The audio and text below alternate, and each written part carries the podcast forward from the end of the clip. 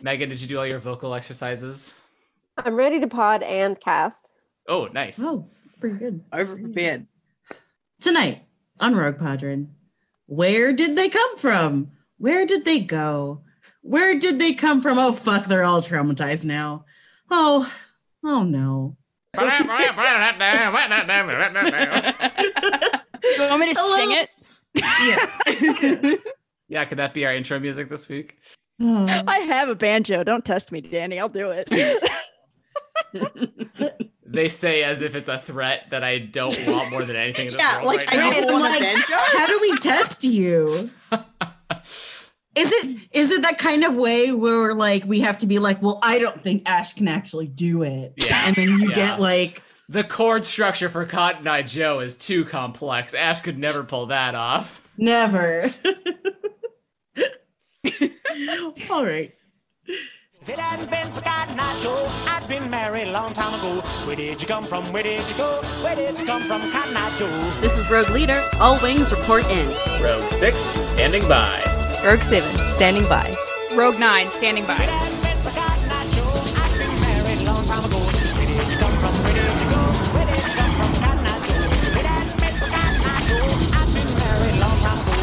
Where did you come from? Where did you go? Where did you come from, Cotton Eye Joe?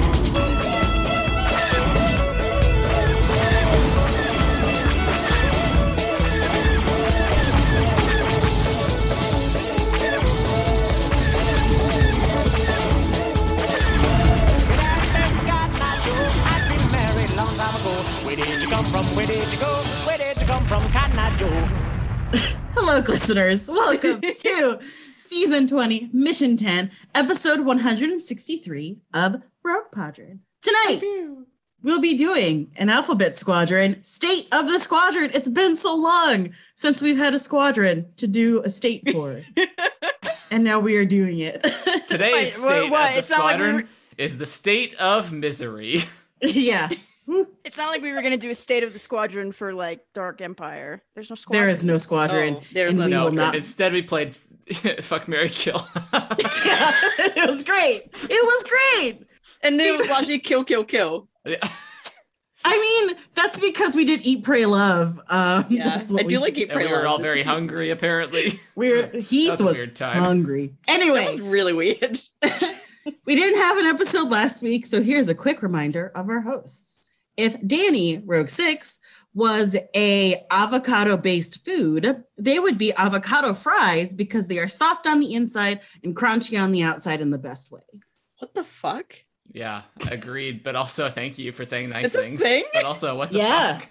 It is a thing. You like make avocado slices and then you batter no, them. and the then fry millennials have them? gone too far. They must be stopped. No, I kind of want this. It's I good. want I would try it. That's distressing, but I mean, I'd I'd try. try anything once. it. To be but- fair, avocado That's on on, record. fries. Avocado on fries is delicious, so I could see this working. yeah, that's fair. hmm Just cut out the Seth? middle person. Saf Rook Seven would be avocado toast uh, because I feel like she makes boomers the most angry with her life choices. I fucking love some avocado toast. Ash Rogue Nine is the avocado. they can make many different wonderful things. Yeah, Oh, that's Yeah, so that's good. right. The ashokado. It is I, the Ashikon. There's your band name, Ashocado. Ashokado and the Moodle Nudes. Keith Rogue Three will not be joining us tonight because he never read any of these books. But he'd be guacamole because he's not too complex, aka very simple, and also great at parties. yeah.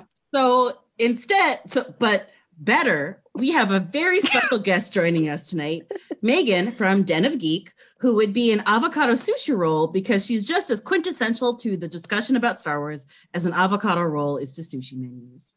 Oh, thank Yay, you. Also, I love Megan. avocado sushi. Also, shout out to Heath. I appreciate your spot.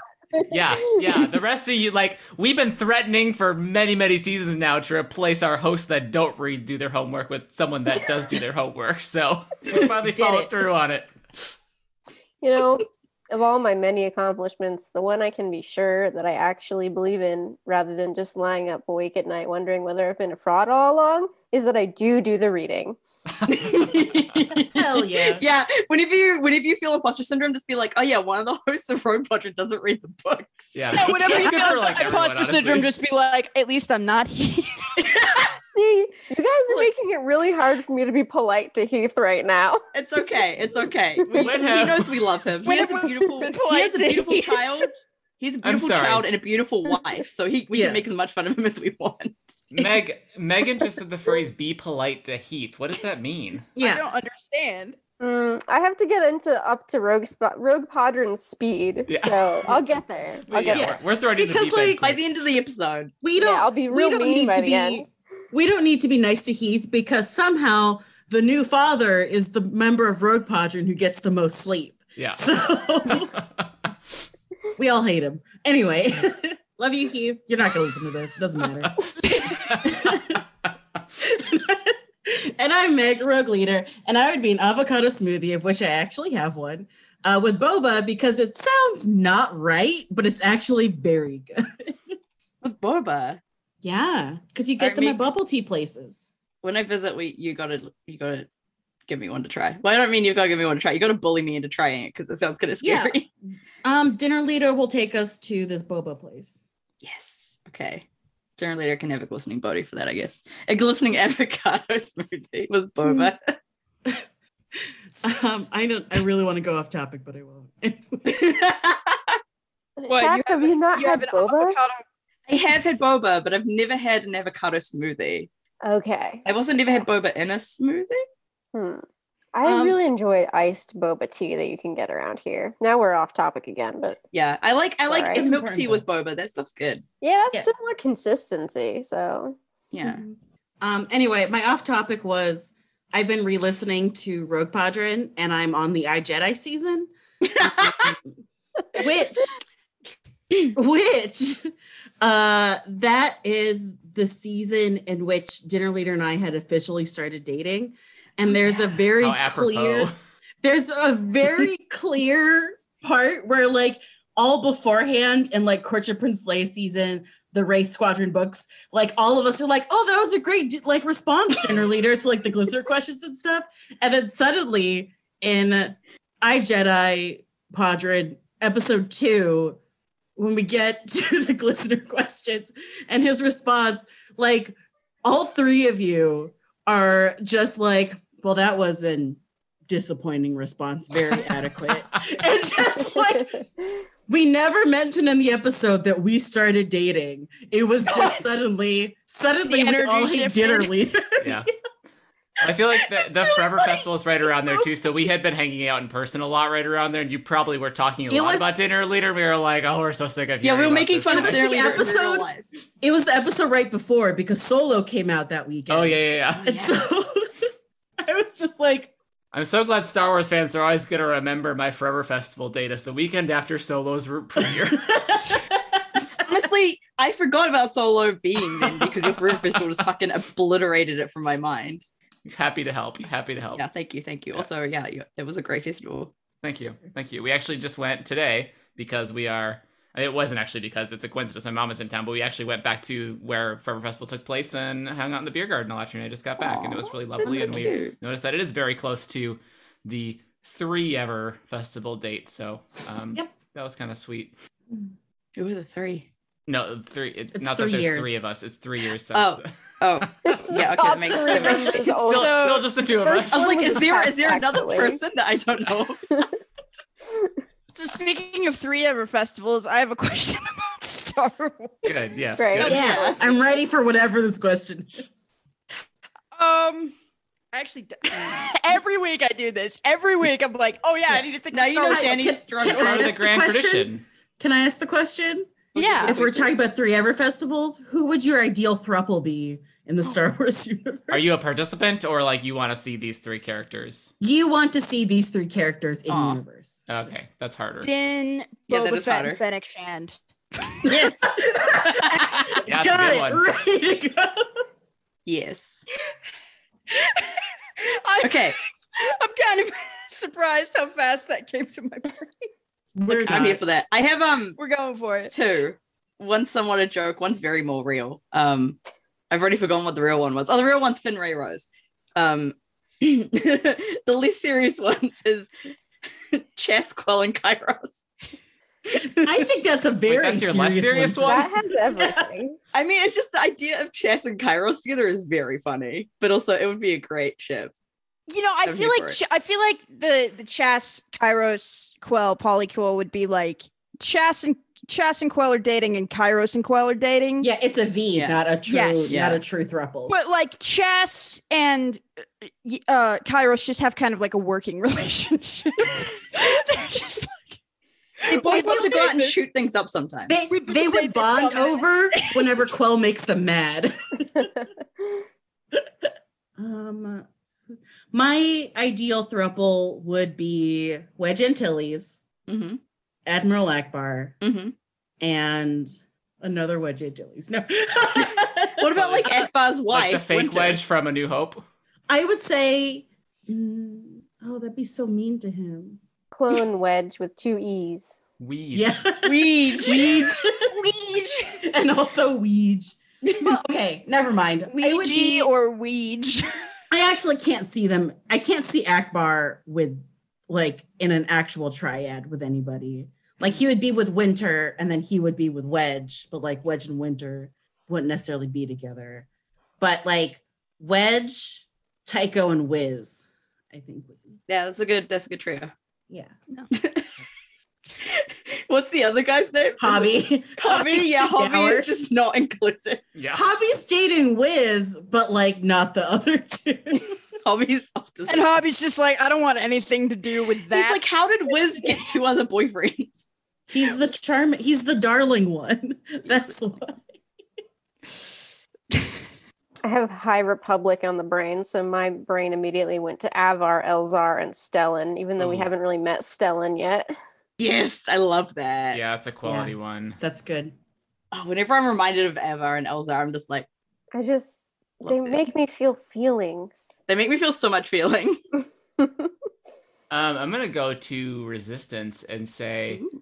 um, Kaz, Tam, and Sonara. Yes. Huh. I dig yes. that. Yeah. I'm here for that totally. And Yeah, Niku real- like comes by for game days, and then when they're like about to start getting intimate, he's like, "All right, see you next week." Very happily waves and, and pieces out. Yeah. And then the well in the middle of things, Siebes comes in and Siebes like, we have work to do.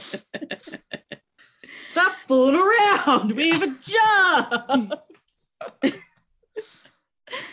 Uh, speaking of having jobs and not falling around, it's time for a state of a squadron. Great. That definitely is all of us. Yep. Uh, so today we're talking about the squadron, obviously, um, and we're going to go over some of the main characters, obviously, uh, and kind of just discuss who they were, where they came from, where they goed. Um, um, and also how we feel about them in general, because there is some, there are certainly some feelings about these characters. Where did he come from? Where did he go? Where did he come from? Catboy Soren Keys. Catman. Catman. You're sort of- cat man. That's Colonel Fucko Bucko Catman Sword Keys to you. Thank you very much. Too many syllables, Danny. Sorry, I forgot the fucko bucko on the notes. Hang on. Can't forget his official title. I forget his official title. Um, okay. I feel like Fucko Bucko works for pretty much any Imperial. Grandma Fucko Bucko Tarkin. like, God, it does work. It does That's work. a, that's a good one, actually. Darth Fucko Bucko Vader. director Fucko Bucko Krennic. like, Admiral Fucko Bucko Hux. Yeah. That was his real name. We finally Fuxo, Buxo, Huxo. Yep, you're doing great there, Danny. Thank you. So first, let's start off with the pilots. Uh and obviously Erica Quell, the the fucked up girl who's kind of like the main character, at least in the first book, and also in the second book. And I guess in the third, book. I think she's definitely the main character. Yeah, Yeah, you can I make a was strong like- case for her being a main character in all three books. yeah, I was like, it's an ensemble. And I thought about more and I was like, no, she's the main character. She is the I made my main way through the character. books. That was definitely the main character. the main character. Book report's going we first- great. it's going great. I'm going, I'm going great. Um, I slept so much last night. I wish. Um, we meet her first in therapy of all places. Which She's is really going to set the tone for the rest of Yeah. Quell's character arc. in therapy, we she is in fact lying about her past and about Necronus, uh, which she participated in the Operation Cinder of, and that is when she deserted totally of free will from the Empire. Um, they were quote marks that nobody can see because it was not her choice. But she still lived, and she found her way to Trader's Remorse, and eventually, Adan. It's been a while since I've read the first book, so I'm doing my best here. Eventually, Adan um, brings her in to help him out with shadowing because she was in shadowing and she's also like very broken um and he thinks that he can use that also he knows that she was part of shadowing and was part of cinder so he can use that to blackmail her which kind of sucks for her but it's also great for her because she gets out of trader's remorse and also continues her work with the therapy droid and eventually she becomes part of alphabet squadron which is a dance working group and she tries her best. Honestly, that's all I can say is she tries her. Meg's shaking her head. She tries her best, Meg. Does she though? It was her, Her beast best isn't based great. off of the tools that her imperial training had given her, which Correct. included never ever socialize with your squadron under any circumstances ever, no matter whatever. And I do Yeah. feel like what if your best isn't great is one of the thesis the theses of this series. Yeah. We finally get therapy in Star Wars and it's for the people who absolutely need it most and will take to it the least. Oh my gosh, it's so Wow, that weird really having like sums this an book up. intelligent voice on this podcast. Can you say more about that thesis, Megan? No. Oh. yeah, that's fair. I do have more things to say about Quell though. Yeah, I'll Oh, go for it. well, yeah, Um, you like you particularly had like a strong emotional reaction to this character like throughout the books, didn't you? Yeah. So, um, I there are two things that were pointed out in the third book that one of which is mentioned really briefly earlier, and one of which was like never mentioned at all that I kind of wanted to talk about because they're not talked about very much. Which is that one in the third book, s- her old friend, girlfriend, her person she knew, um, Prorata? Yes, I think. Yeah. Mentions that she Quell has a brittle bone condition from growing up in low gravity, which is never brought up anywhere else in the series. yeah. So I just wanted to like you all noticed that that was never brought up anywhere else, right? I think it was like hinted at at some point, but it wasn't until Frosty's that that I was like, oh, that explains why she's constantly breaking. Well, but also like she actually also just legitimately kept getting her ass kicked. yeah. So yeah, it it was didn't hard. seem out of the realm of normal breaking. exactly. Yeah. Yeah. Like knowing that she was like kind of always malnourished, gaunt, didn't sleep. Like, of course her bones are breaking when like a huge dude picks her up and like there's explosions. And we're like, yeah, makes sense. hmm It's war, so but the fact that she's more brittle than the people around her is extremely metaphorical and very good. yeah. Yeah. She's like it's a little- metaphorically and literally brittle. yes. little on the nose. And so the other thing that's mentioned in books, I believe it's one and three, are that she um there's no she claws at her own skin. She tends to pick at wounds, and that's like uh if you have that to a debilitating degree, essentially that's a real condition called excoriation, which is almost never included in like mental health conversations because it's messy, it's real messy. And um I liked that it was here. You know, this doesn't go into detail about the extent of it or any detail about it, except that it's something that she does. And I, you really never see it in media, except if you see, and also, and this is, you all know this, this is true of Star Wars. Characters with scars are typically villains. Um, so the fact that Quill had this and was such like a complicated protagonist um, was one of many reasons why I ta- I got attached to her so much.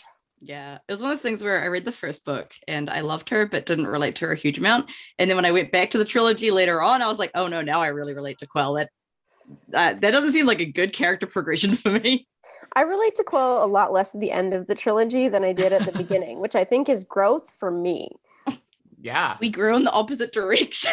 Oh no! I stole Saf's uh, mental stability and used it to you know, build my own powers. it's fine. Like a- you can have it. Honestly, it's fine.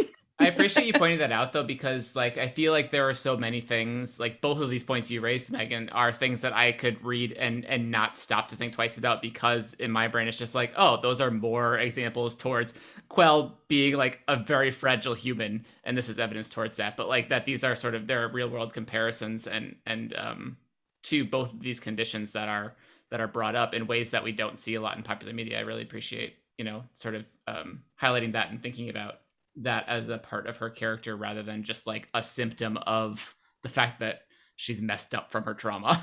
Mhm. Yeah. And I guess the other thing I like about this series and is that um and this we can use this to transition to something else if we want to, but because it's true of other characters as well as Quell. But this isn't one of those stories where like the men can get like muddy and physically dirty and the women are like immaculate even though they've like stepped through dirt and war zones. It's there's a sec there's a sentence in particular where Quell's clothes are encrusted with dirt, sweat, and blood. And it was like, finally, like it it was often a thing with Mara Jade, if I recall. And it's definitely been a thing in like other parts of Star Wars where part of showing how cool a woman is is that she just like has an invisible beauty force field around her that makes nothing touch her and this book did not do that and i deeply appreciate that about it and chas and kairos are also like included and they're they're messy and gross and real in that way you know Yeah, Mara Jade always had the like.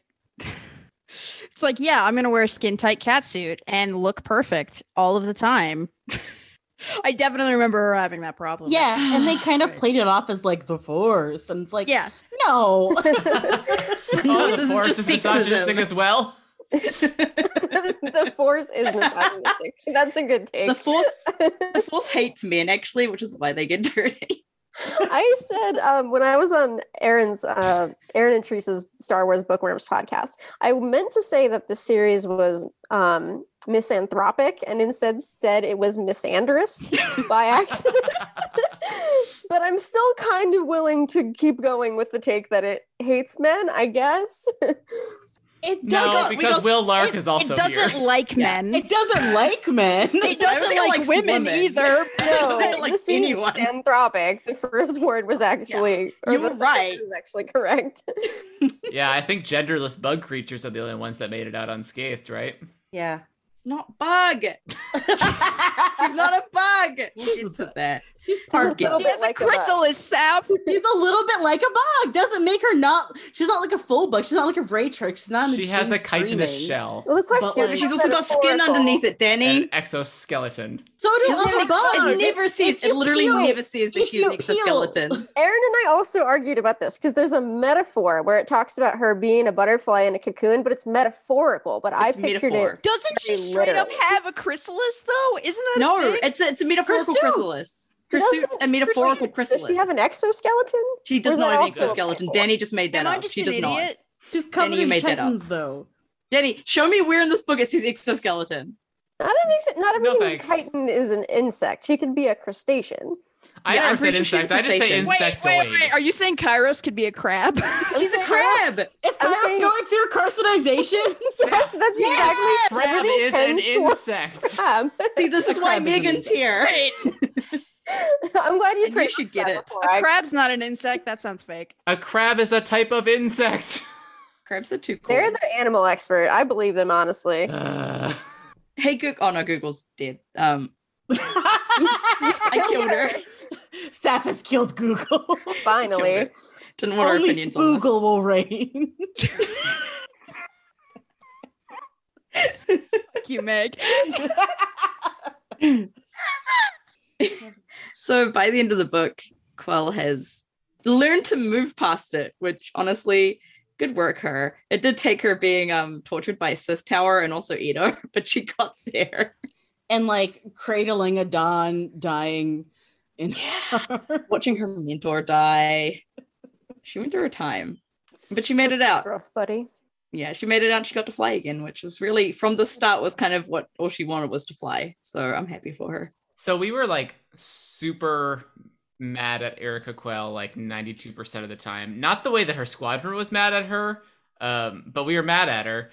And I'm like, I'm trying to think. I don't know if I have an answer for this myself. But like looking back, you know, the way that, especially her actions in the first half of book three, where she like went quote unquote deep undercover back with Shadowwing and then came back to the um, Alphabet Squadron. But like when she went deep undercover, she went like deep, you know?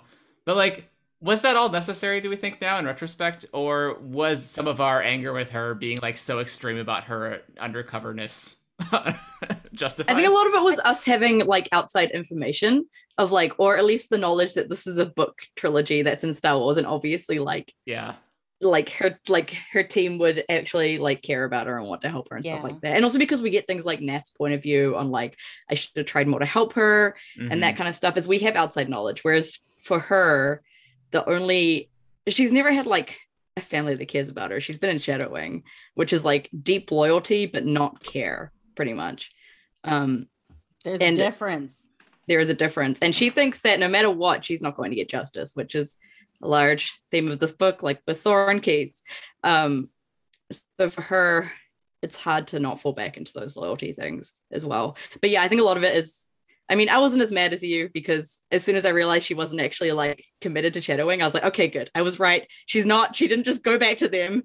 Um, but, but it's kind of like part of while reading at the time. I think you are meant to feel mad about her choices because Mhm. they are questionable the whole- choices, whether or not she the knows whole it. thing is like you know that alphabet because you get it from their perspective you know that like alphabet and hera care about quell but quell probably doesn't think that right Yes. like she just she probably thinks that probably because of her shadowing kind of upbringing that like they were just her co-workers they don't really care about her and it isn't until like she comes back i guess that maybe she realizes that they do Yeah, when Hera maybe hugs even her. after that yeah hera yeah I think upbringing Ugh. is a good word for that because I don't want to like infantilize or like apologize for the fact that she just stood there while they were destroying planets. But I do feel like she had a very parent child relationship with Keys, and there are some key moments where you can see her kind of realizing that he's not a good dad.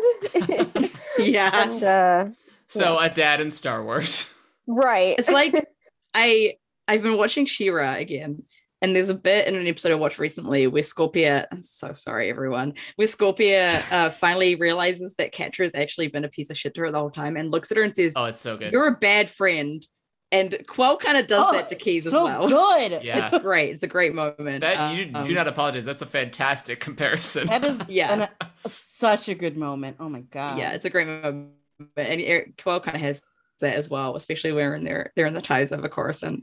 But yeah, like I think her relationship with Keys is a big reason she goes back, partly like because she, oh my god, Spud screaming at my door. Um, Sudden?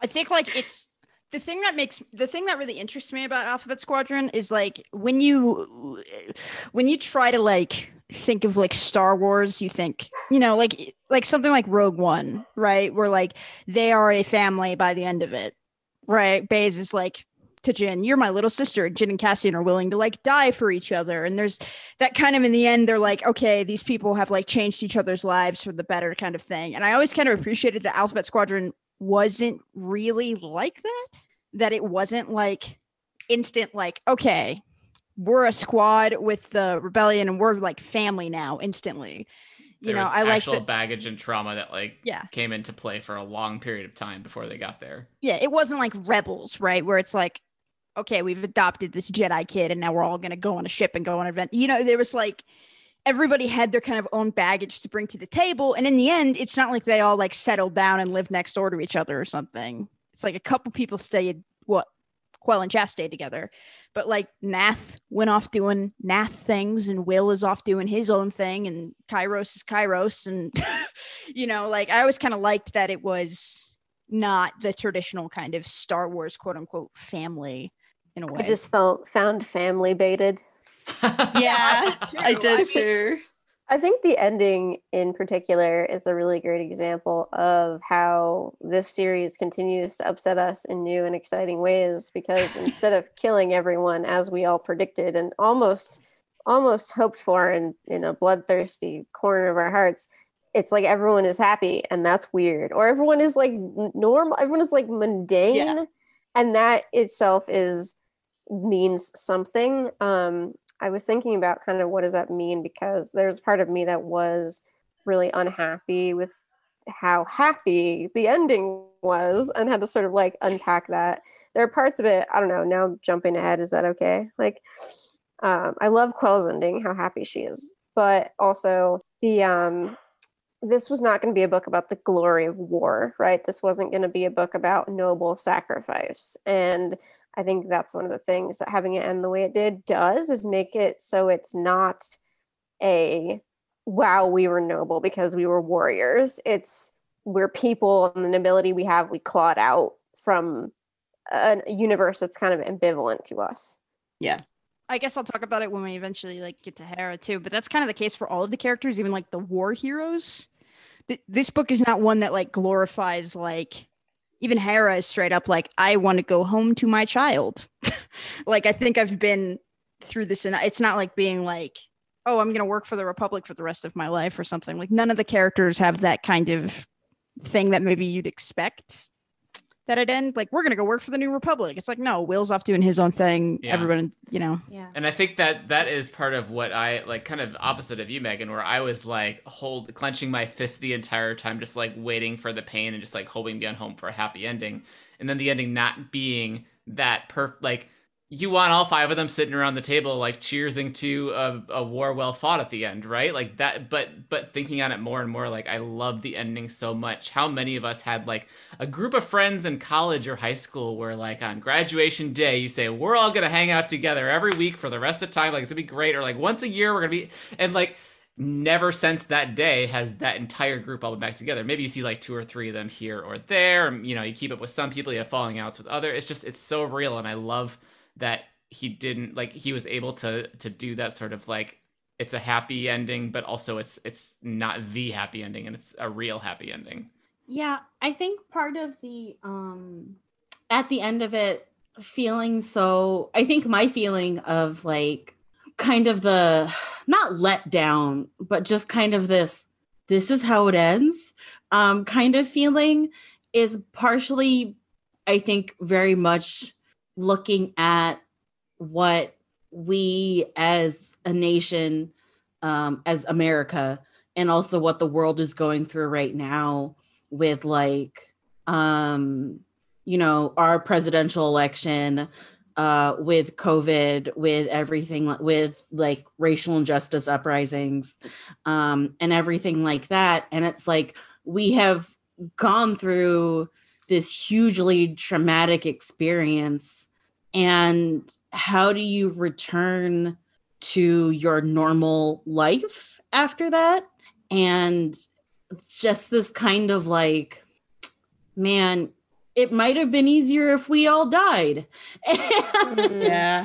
Um. Well, that's maybe exactly that's Chas's maybe- thing, right? yeah. Like That's maybe that's my Chas's- depression talking, but like yeah, like what exactly what Chas is afraid of. Um. But like, right? How do you like even Will? Best case scenario, Will who got to go home, who got to be the old Srivanka shelter lead who like was actually doing very well in like I'm going to try to heal, I'm going to try to get back on my feet, I'm going to stick to my like morals and now I'm a senator and I'm leading this huge project that like I really believe in and is like my way of fighting but like still has this kind of irreparable sadness to him. And it's just really easy to I'm getting really emotional. It's just really It's easy okay. to see uh that like for us going back to like our quote unquote normal lives and knowing that like we are still going to have this deep seated like trauma to it is just really whew. I I didn't really come here for a good time, Alexander Free. Didn't want a real time. but though. this is I didn't want a real time. It's so like per- the thing. I thought I was still muted. Sorry. The thing that like gets me is it's so like profoundly sad in a different way than Star Wars has really ever been before to me. That's the Because, freaking like- Nori. That's why they hire him. Yeah. Yeah. Because like Rogue One is sad, but at the end of the day, it en- the last thing Cassian says to Jin is like, "Your father would have been proud of you." There's like resolution there, and they're dying. You know how the story ends, right? You know that the plans get there, and they blow up the Death Star. Um, sorry, I just have Rogue One on the brain. I apologize, but I mean, that's fitting. It's a fair comparison. yeah. but this is different. It like hits completely different. I, don't know. I I'm guess I afraid. mean we all rate it differently, no, but I, I still feel like it ends on a note of hope and and again like a little bit of more realistic hope in that I think I think Nath Tenzin probably is the most hopeless ending of at least of our main five. Well, like, fi- like, the the other thing is, four- for him, it's not. Like he's doing what he wants to do. Right, and even for I mean, him, like Mm-hmm. kill in that that, guy. way, like I look at that and I, s- I- I feel sadness, and I'm like, oh, that doesn't give me much hope. But like for the other four, like it's they all find endings where they're able to, you know, reconcile with that trauma while also sort of acknowledging the reality that it's going to continue to play in their, you know, for the rest of their life. Like Chas got over the cult stuff to some degree, but clearly not like there was still religious paraphernalia, you know, that was alluded to um, hanging around and clearly had an alcohol problem that now she was not dealing well with. But like, you know, it just kind of shows that there is that progress, there is that growth that, it, you know, it is possible for all of our characters to, to move forward in some way, shape or form. I don't know. I did find that Quell's ending was relatively hopeful in that it was her flying because she talks a lot about Mhm. flying for pleasure, like as a hobby. Mm-hmm. So, and also just one of my favorite things in like media in general and Star Wars in particular is when someone does a big, cool, swoopy spaceship move and they go woo, and you with the, as the audience are like woo, and to have and also like obviously this is not like a pressing social matter but the person who gets that is usually a man ray got it in the sequels and i was just like awesome here's like a lady having fun flying a spaceship and that's all i need um, so the fact that quell got that ending was really was really satisfying i was still a bit shell shocked by the the whole circumstances but i love that she got to do what she loves and that it was also a separation between the idea of flying for war and flying for fun. Mm-hmm. Like the thing that helped her through that, like, tr- like transition back to normalcy was this hobby that she loved her whole life. Yeah. Yeah. Such an interesting like- thing to think about too that her her PTSD, her trauma didn't come from like the flying the act of flying itself is not part of what her uh war trauma comes from, you know. And again, I think Oh, I it just speaks to think- the individuality cuz cuz was it a I think in character a this way, book? like, because at the start of um her, like, right at the start of her thing, she talks about how like, like she wants to like at the first book or something. Like, there's a bit about her wanting to fly. Like, she misses flying. She like looks at the shuttles because she wants to fly again. Mhm. Um, and then the way she gets to fly is by like fighting her previous people. Um, and then in like the third book, she has that struggle where Keys wants her to fly again against her against Alphabet, and she Yeah. really doesn't want to. So I think for her, like she has always wanted to fly, but flying has been very tied up in war and killing people she cares about, or at least knows. Um, and at the end, she does finally have the chance to separate that out. Yeah. And so, because we talked about chess, and it's fitting, let's move on to chess who we meet as part of Hound Squadron and then Riot Squadron, uh, teamed up with Will. Uh, she seems a lot more carefree back then, I guess, because she's still riding on the high of the Death Star being destroyed. she loves to fight. Uh, she briefly has a thing with Saturnique before Saturnique dies. Um, like- love not that even a beat. They- thing. they, It's they were just like- OTP. love that beat. it's just like a flirtation. I love that. I love that, and I love that it didn't go anywhere. Also, Yeah, but she still thinks of Saturnique. It's very. as she ugh. should. I think it's Yeah. wonderful. I think that's really wonderful. yeah, it is wonderful. Um, and then she ends up in the Orador cluster with Will against Shadowwing, and that's where they give Shadowwing names like Blink and Char and others who I've now twins. forgotten. Those are the only important ones, I guess. Blink is the only important one. um, and largely gets traumatized by that. Hi, Spud. Um, see Spud's ear in the corner of the screen. can you hear him? He's purring so loudly. no, you good. Okay, good. um, she very much has the not hero complex, but the idea of she has to sacrifice herself to do what's right because the idea of living past the war scares her because she doesn't know what's going to happen. yeah, what's um, the opposite of a hero complex? It's, like, I don't- it's not even like a martyr. Complex. I was about to say a victim complex, but no, It's not victim. it's not a either. victim complex. Yeah, I mean, she does have a bit of a martyr complex because she doesn't want to just become a martyr. but does she want to become a martyr? Like, it- I don't, I don't get the sense that she wants everyone to like remember her forever as like this person who gave up everything for a cause. you but know? she does kind of She like does, deify though. Jin Urso. I guess though. that's To be exactly fair, what Jitter. I'm not sure feels, how isn't it? much Jen gets remembered.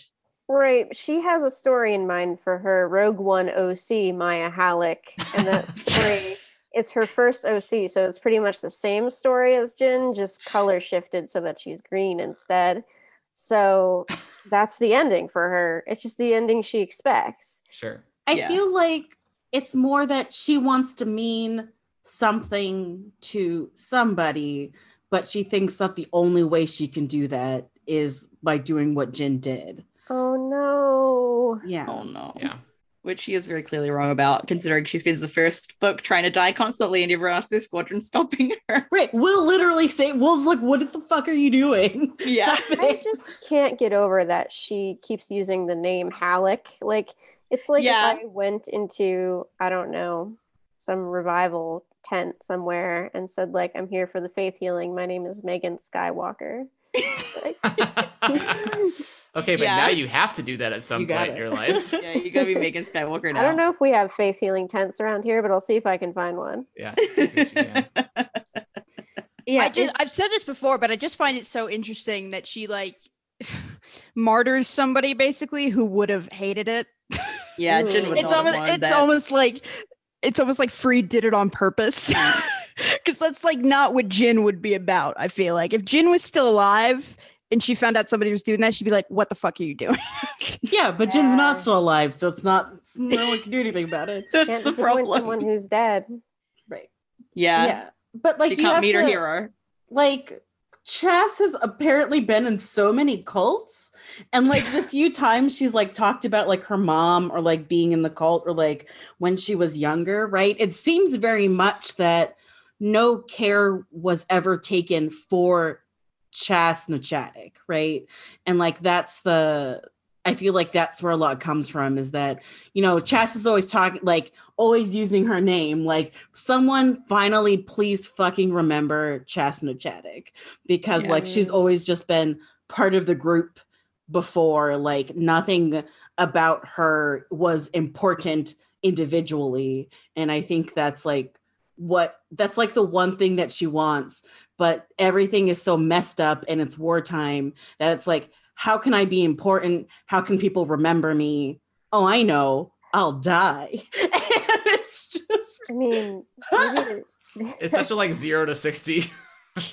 maybe this is a Like, try stretch, writing a like, book even the first, maybe. stuff- even the stuff with Sadanik, like she likes him because he's a storyteller. She likes him because he is a person who remembers other people's stories and tells heroic stories that are deemed that he or whoever or the audience has deemed worthy of importance. So I think you might even be able to see it there. What she's really interested in is is that level of like legend. Does that make sense? That makes total sense. And like makes it like he gives her he actually gives her care. And It's Right. like tender and stuff. So I think all of that ties in. Wow. Thanks, Freed. Really just No, put it thank right at the you, start of the Freed. book. Really put it right at the start of the book for us. Just the gift Um, that keeps on taking. yeah. I really I really relate to her in the whole playing music very loudly while you drive thing. That's Oh, very yeah. I I love relatable. that part. Yeah.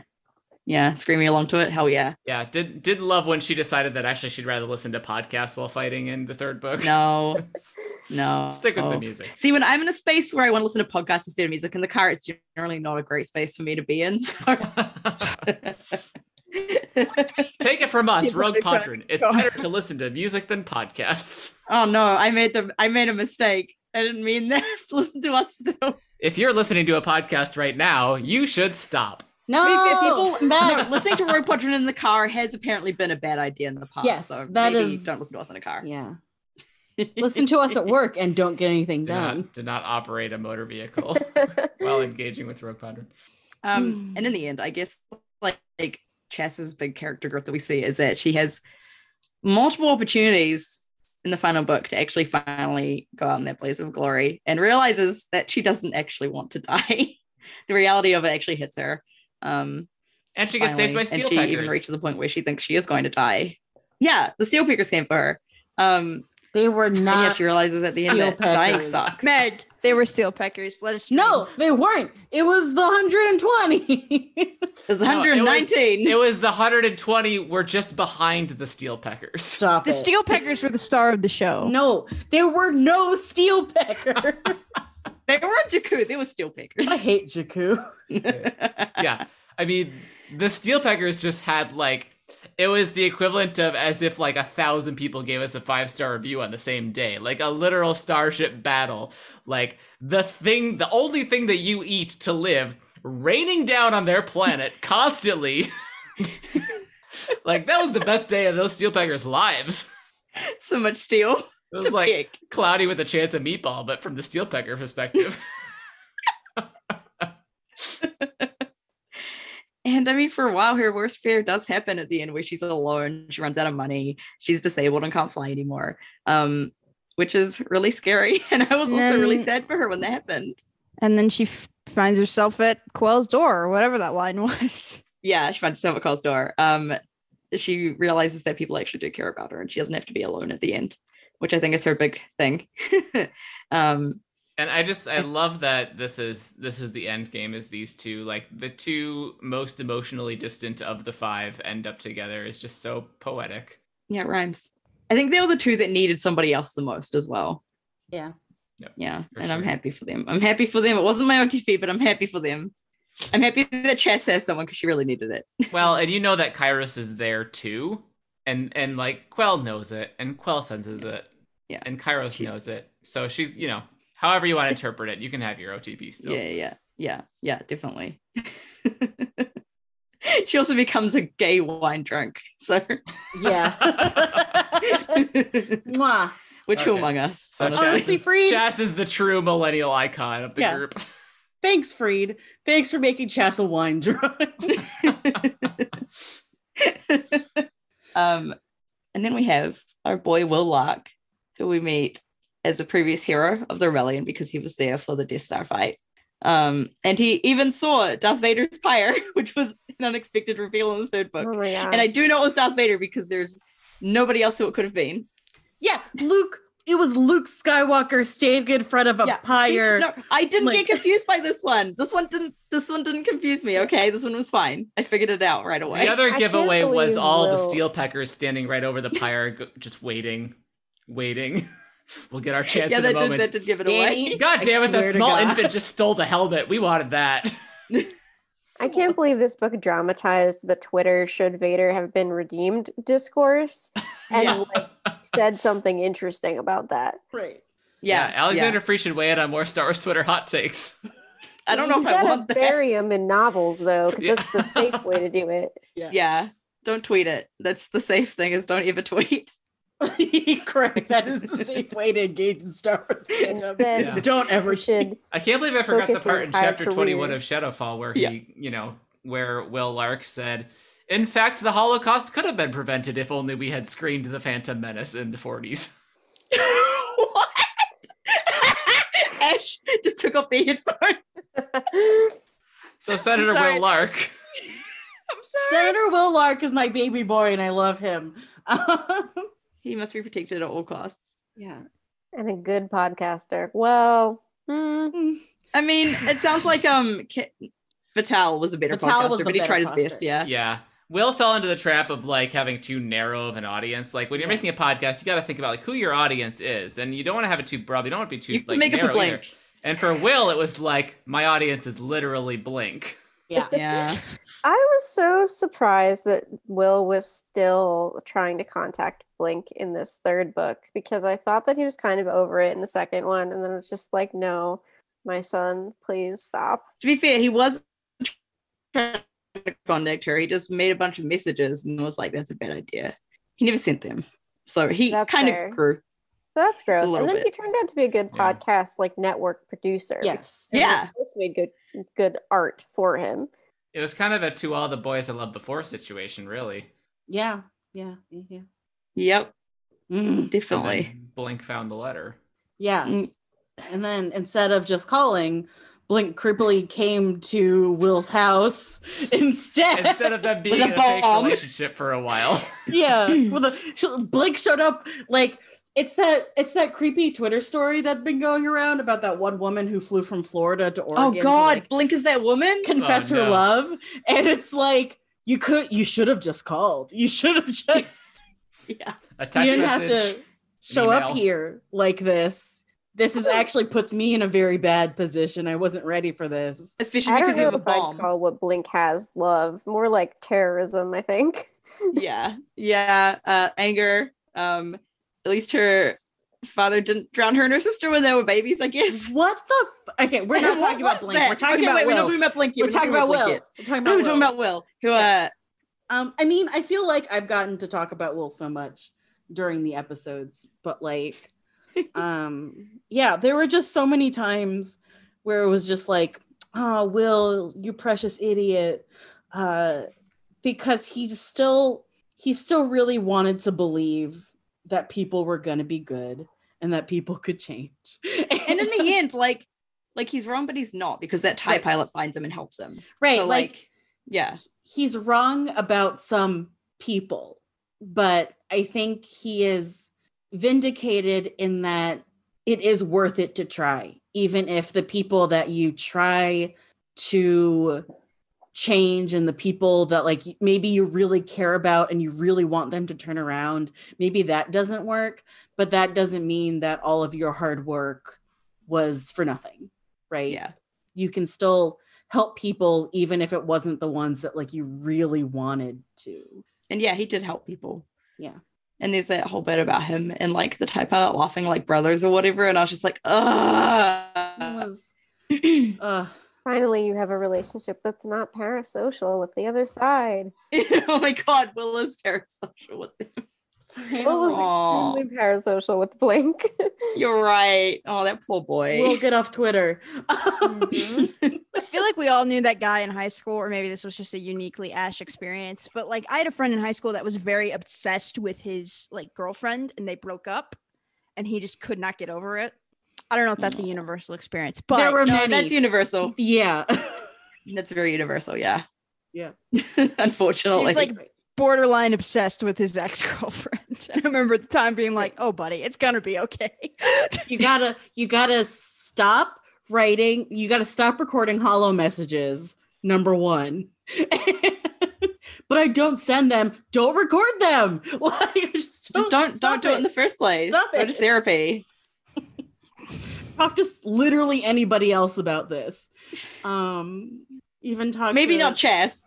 not chat. Okay, not Go- literally everyone else. go but talk anyone to else. Hera about this or Vital. Vital seems like they've lived a lot. You know, I do love Vital. we love Vital or Ragnall. Ragnall like knows what's going on. Oh my I god. feel like everyone if you just talk to Hera's Hera- advice for this be? stop Well- recording messages. What would Hera's advice be? I feel like Ash might have an answer. yeah. I feel I honestly feel like Hera would be incredibly understanding, but then like in her head be like, "I thought I had to stop dealing with teenagers a long time ago," but she'd probably be like, "Listen." I under I understand kind of what it's like. It's a very different cer- set of circumstances, but we're not going to get into that. But it's going to be okay. She'd probably just give him a little pat on the shoulder, be like, "It's going to be fine, Yeah. Will." You'll be okay.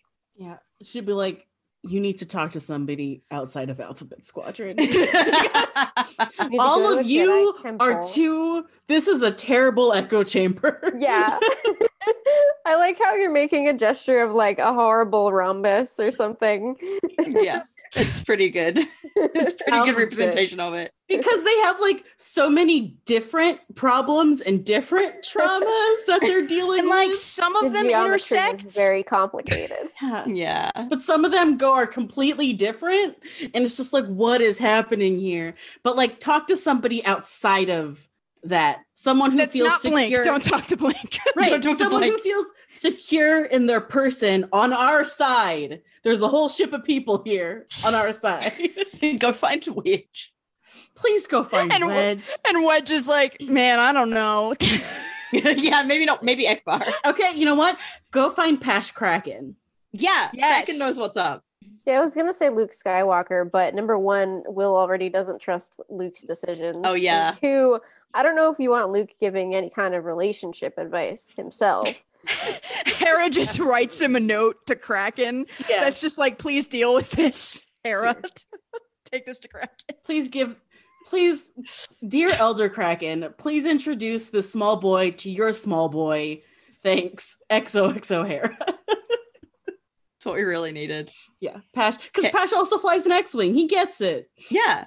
X-wing. Um, oh, uh, a-wing sorry pash I got confused for a second there. i mean pash did fly an But- x-wing yeah. very briefly because he just Very really briefly. wanted to be part of x-wings but anyway I mean, who among us? who among us Who um among us? yeah will right like will will i think on paper i mean has such a great ending of like he's doing really important stuff now um really like changing the galaxy making the new republic better kind of stuff um and you know it's his way of fighting without ever having to pick up a gun again which he's never going to do um but uh that last that last conversation with Nath Tenzin. Mm, I feel like Will is probably our best depiction so far of a pacifist in Star Wars. Mm-hmm. Much as I Yeah. love Sabine in it, she's clearly painted as the wrong side. And pacifism is an inherently like a bad worldview or ideology, Right. right. It is bad in certain contexts. And pacifism is one of those things as a I'm a pacifist and I firmly believe that it's not something that you can try to shove onto other people and be like, no, you shouldn't be doing this. It's more of a personal. And I really liked that Will became a pacifist, but didn't, but wasn't like, you're a terrible person if you pick up a gun again. It's like, I just can't do it. Right. Um, and I really appreciated that we actually got like an actual genuinely good depiction of someone with pacifist ideology. yeah. And I mean, he was proven right because in the end, if he hadn't been on the deliverance, yes, um, and stopped Cedia from like she, she the bomb blew up, but it didn't blow up in the engines or whatever. Right, So right, it would have it like wasn't- obliterated the ship. Yeah. yeah so like he gave everyone time to get away um so in the end he was right Right. he And he was right all along yeah, and it also like right the ways of him calling, you know, the 119 to be like, "Hey, come help look for survivors, you know, on Jakku." Right? Um and like those are the ways and him running around the deliverance like doing what he can to make repairs or pull people to safety. Like that is also important and um like a worthy thing to do and not just the fighting aspect um and so yeah that's i didn't even think of that ash but that's for sure damn it i was gonna make a joke and now i've forgotten what the joke was no jokes no jokes only seriousness it was a great joke i promise you that I no believe joke that. only hating nath tenzin Yay, Neth Tencent. And speaking of hating Nath Tenzin, yeah let's talk about Neth Tencent who Can I- flies the Y-wing and is a Ash piece of keeping us shit on our transition game here. Can I make a, a an exclusive Rogue Podron only uh, secret reveal? Um, my shameful secret reveal is that once a while ago, somewhere around book two, I wrote a Quell Nath fanfic where they like made out angrily in a hallway and then decided never to talk about it again. hell Megan, did you yeah send this That's to me i need to canon. read this That's canon. Absolutely, I'll send it to you. Thank you. Hell that's yeah. 100% Hell yes. canon. yeah that is canon that absolutely did happen between them That's um all I have to say about that for yeah. now. piece of Oh, shit, yeah. Naz Tencent, who is an ex-imperial. Um, i mean wasn't part of Cinder, so at least everyone trusts him a little bit more than You're Quill. not as Um, shitty as you could have been, Nath. yeah, it could have been shittier. right Uh, has like made it clear throughout all the books. I that has- say I say that like my favorite Star Wars character isn't Aiden. yeah, oh, yeah, got some questionable characters I love in there. Um, his whole thing is that like he wants shadowing because they destroyed his entire previous squad. Um, he was always like about profit and piracy and that stuff, but he did genuinely care about his previous squad, and that shows in how he was protective of his new squadron, but still never got super close to him, them. I think a large part of as well, he's got that imperial like loyalty, but not necessarily love kind of thing going on yeah um, and that's hard to break out of. Uh, but we definitely made fun of him because of his Y wing, and he deserved it. listen Quite honestly. In the end- Absolutely. he the only I would only say that a Y Wing was an upgrade for him because he's ex Imperial. Yeah. That's the only way Y Wing is an upgrade. At least a Y Wing has a shield. right. Yeah. Um You're not as shitty as a TIE fighter, well, but congratulations. I still love that that Very came up as a low fucking bar. plot point Um, that TIE fighters don't have shields. right.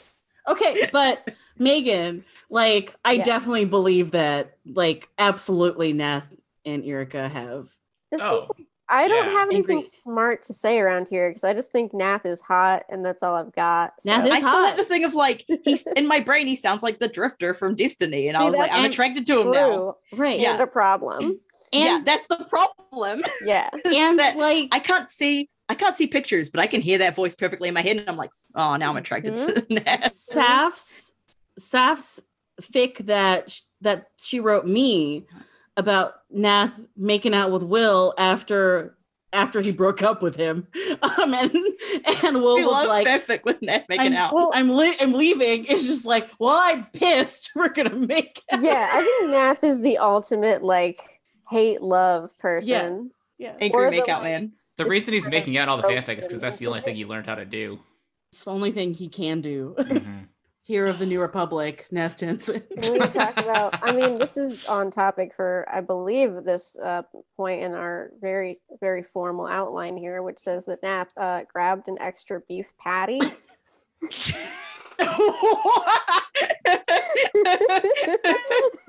Guess who wrote some of these notes? It's Meg. It's true. yeah, he was described as very beefy in the third book. Mhm. actual what beefcake, happened? Matt Big Fenton. dude. Yeah. What happened? He was coping by pumping iron. Yeah. yeah. Found out Freed heard our podcast was like, gotta make him beefier now. Gotta make him beefy. The Nope. fans like him beefy. Fans love him beefy. beefy and mad, that's our boy. Mhm. The only characters I like can be described as beefy. And in a like in a way, he also ends up doing like following Will's kind of ideal in that he brings the um ex shadowing pilots together and like is like, well, maybe I can do some dirty work for the New Republic kind of thing. Um, so he still wants to help out with the good and also like does follow Will's dream eventually and helps find those people. And I guess it's his way of doing the reconciliation project that Will does is that he knows that some people can't be reconciled in the justice system, but they can still help. They can still be better. They can still be part of like a family, basically. yeah, but he goes and he gets Nord candy. Yeah, he gets Nord Candine of all fucking people. He's like, okay, he need like he like I think we said it in the last episode. He needed to find a new stupid boy to take care of, and Nord was a It's stupid Nord. boy. It's Nord Candine. Shit, did Rickton die? I feel like Rickton died. Rickton died. Well, Like- that's Oh, depressing. Rick. Kairos and Chas, um, when they were leaving with Erica, when they were shooting like the droids and stuff and things collapsed, he died then. Oh, Yeah. Wow. R.I.P. R.I.P. Rickton. R.I.P. to Um, the boy that wasn't an idiot. We liked him. We Like, liked Rickton. He had a bad path. We liked him. Right. And he unfortunately met Devin, who was cool. Uh, Yeah, Devin, who we liked. but To be fair, Devin did try to get him away from the Imperials. He did, he did. It did not work out. didn't work. Um, but yeah, uh, he's a big shot idiot putting together a crew mostly comprised of former shadow. yep, that's him. There's Nav Tenzin for you. Um, yeah, and I like that. Like Will is still keeping tabs on him as much as he Hmm. can, of just being like he's alive. Yeah. Like he's alive and he knows where to find me. Yeah, I feel like Nath is the answer to the question of what if Han didn't turn around and come back in A New Hope. And Aaron disagreed with me because he said that Nath Han was nicer than Nath, and that Nath had like a kind of enjoying conflict streak. don't that think- more so than Han, but I don't think think the New Hope argument's there. Han is nicer than Nath. Yeah. I I, think- mean, interesting.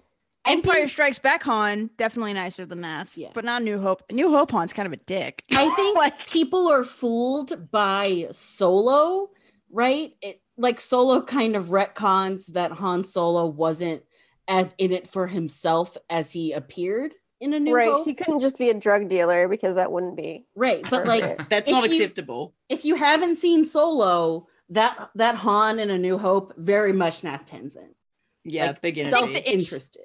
I think I you're think- right that like yeah, a very similar comparison with like Neth being the one that didn't come back. they Right, both I have feel this validated. quality they both have this quality about them that's like i think they think they're a much bigger asshole than they actually are Uh-huh.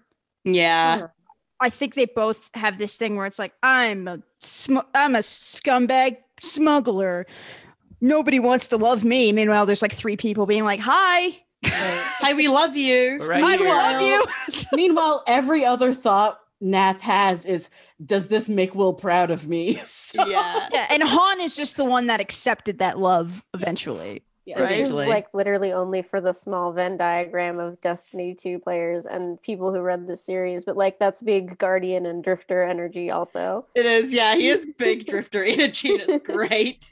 Ugh. Meg, I That's need to see any more right. videos of the drifter because I know you'll love him. He's great. Um, all right, let's talk about Kairos very briefly because Wait, hold on, we've- hold on. Okay, okay, Very you got more to flexible say. point. T5 was and is the real hero. here. T5 is the real hero. The droids in these books, great. T5 T- rolls. T5, always beautiful, always helpful, like loyal. Like T5 is just the greatest. And I'm glad that he's still, that they're still with Will even six years Yeah. later. T5 going with Will is like The, The best. best. The the best. best. Yeah. Okay. All now right, you, I will mute and you can Kairos. talk about Kairos. I can talk about Kairos. Kairos, whom I love, who is very weird. I love getting a weird, a weird alien, a weird character in Star Wars.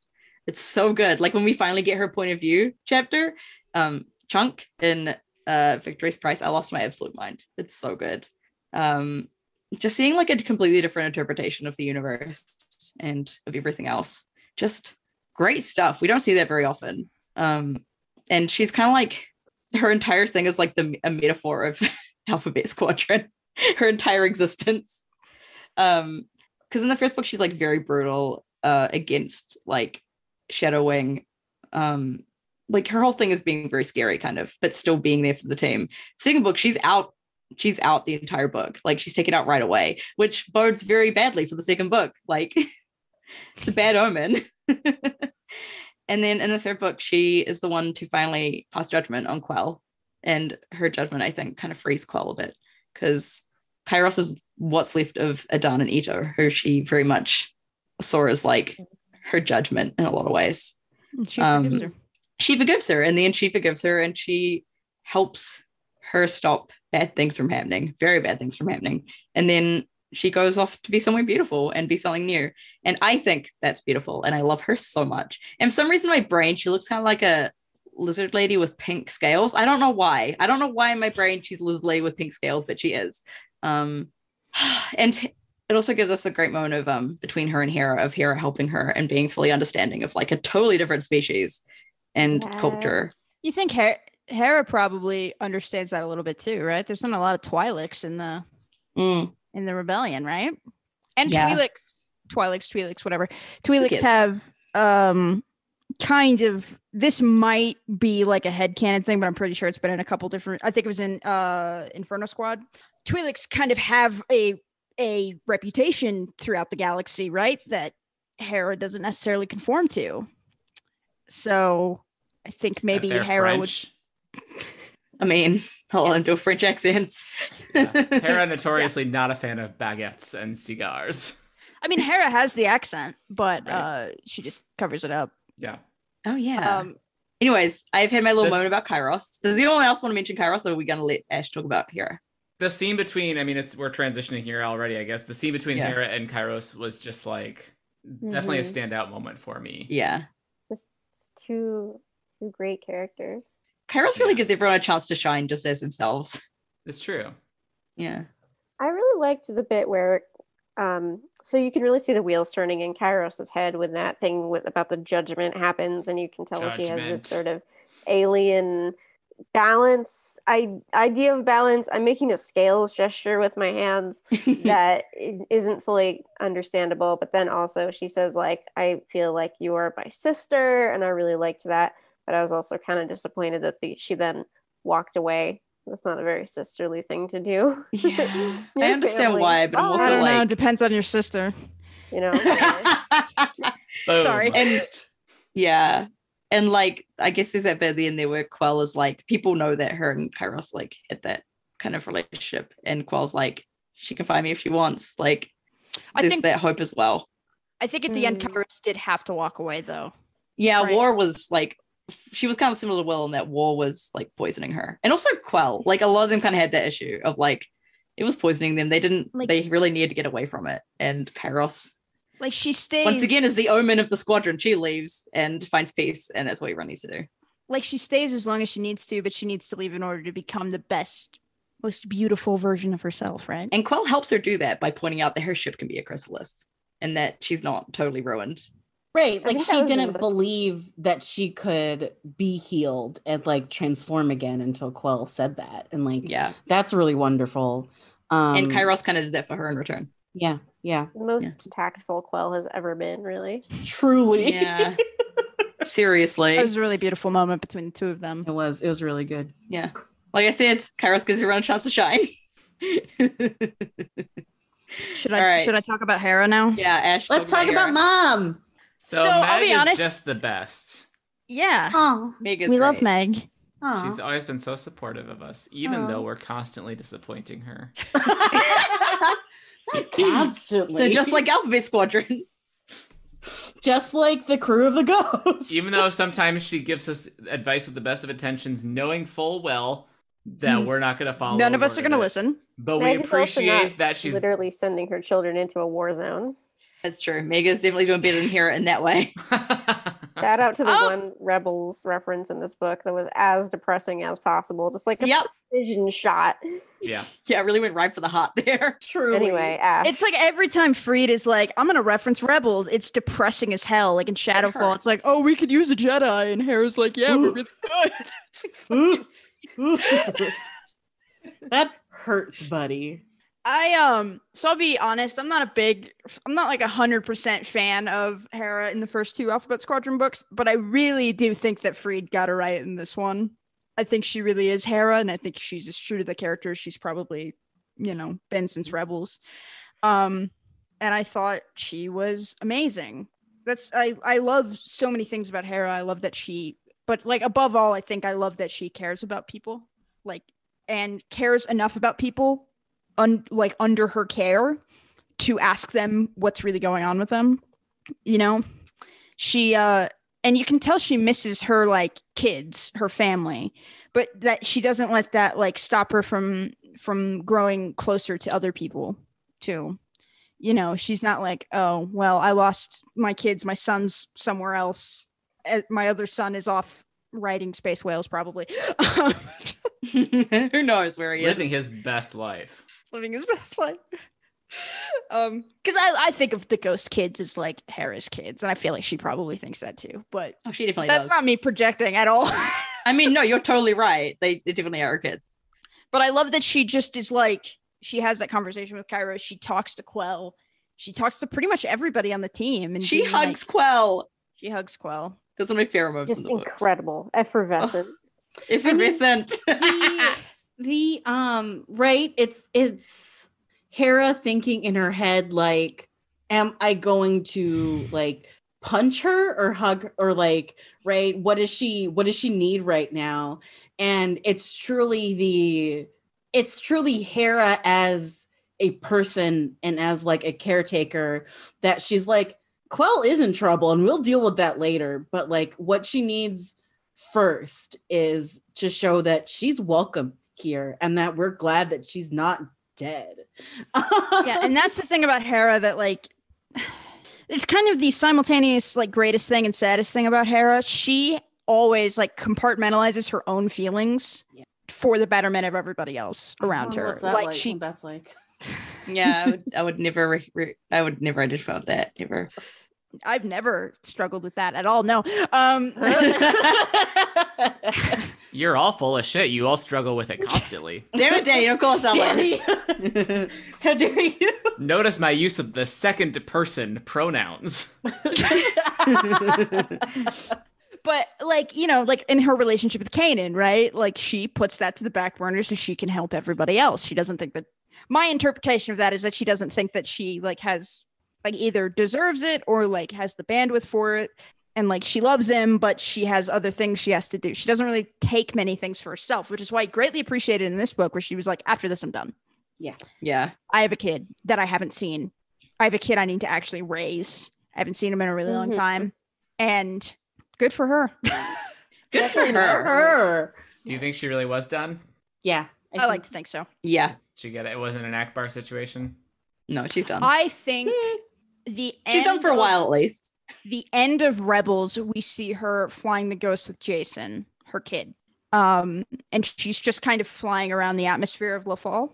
Mm-hmm. So I like to think that's her just taking Jason on a ride, you know, that she's settled down on Lothal and like is raising her kid.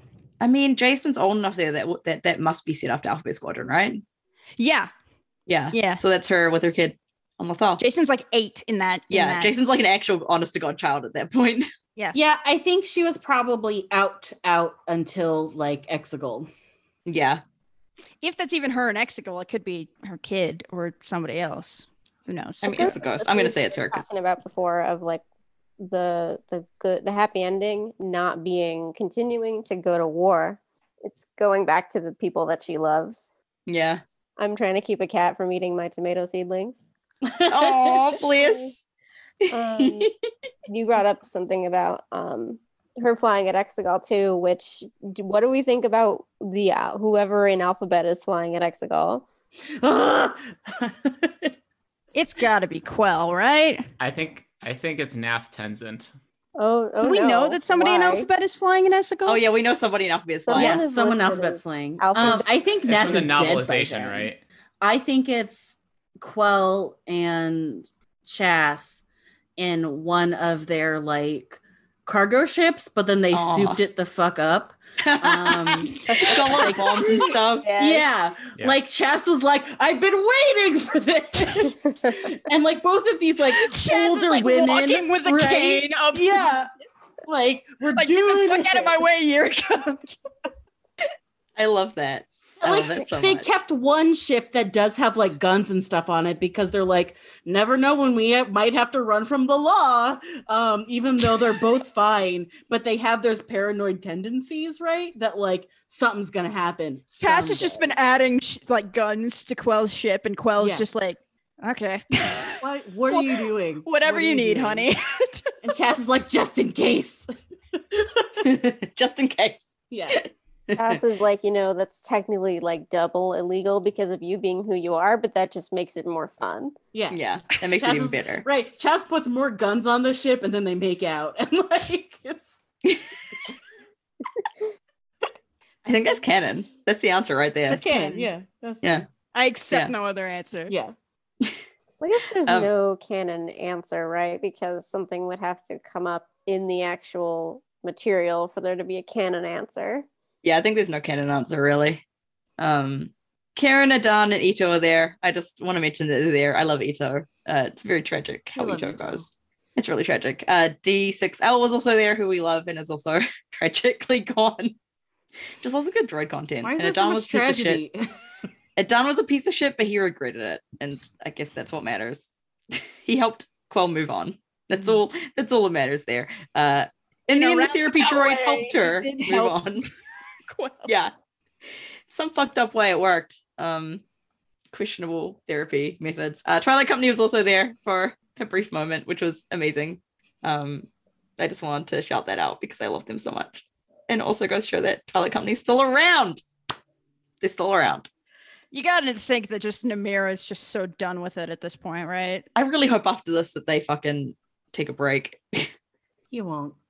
You think? Namor. I feel like the only way Namir is gonna walk away is if Brand grabs him by the scruff of his shirt and like drags him. This I is mean, like- that'll probably like end up happening. Heel marks getting behind underneath his shoes. in the Yeah, dirt. yeah. Gadrin has to just pick them both up and walk away. It's just I mean- one under each under each arm. I was gonna say Gadrin can pick both of them up, and he's still got two arms to spare. So no, one Okay, arm to spare. Carver- So There's also Carver and um, what's her name? The sharp and bitter Carver one. dead? Carver's Car- dead. So. They don't tell you the Carver. You don't see the body. Um, who's the other one? the one Carver with the is bitter and dead. sharp, sharp and bitter. Oh, I Whistler. forgot her name. Oh, the one that Danny voiced. Yeah, Yeah. her. Uh, Fuck. don't- my- the only thing my brain is saying is Palal Cedia. No, it's not Cedia. Um, Oh, I My forgot. brain's saying Vital, who was also previously a Twilight Company. Um, not in the book, but she mentions it in the books. Oh, okay. Um, yeah, no, I actually went through. I, I went and looked it up because she mentions her sisters in the in the sixty first, and I was like, she's in Twilight Company, but no, it's only like stated that she joins him um, Mm. on Troith or whatever. Um, oh my god, I can't believe I've forgotten her name. That other woman in Twilight Company. See, I know who Yeah, you're talking about. Gadrin's but- got four arms, four people. It's good.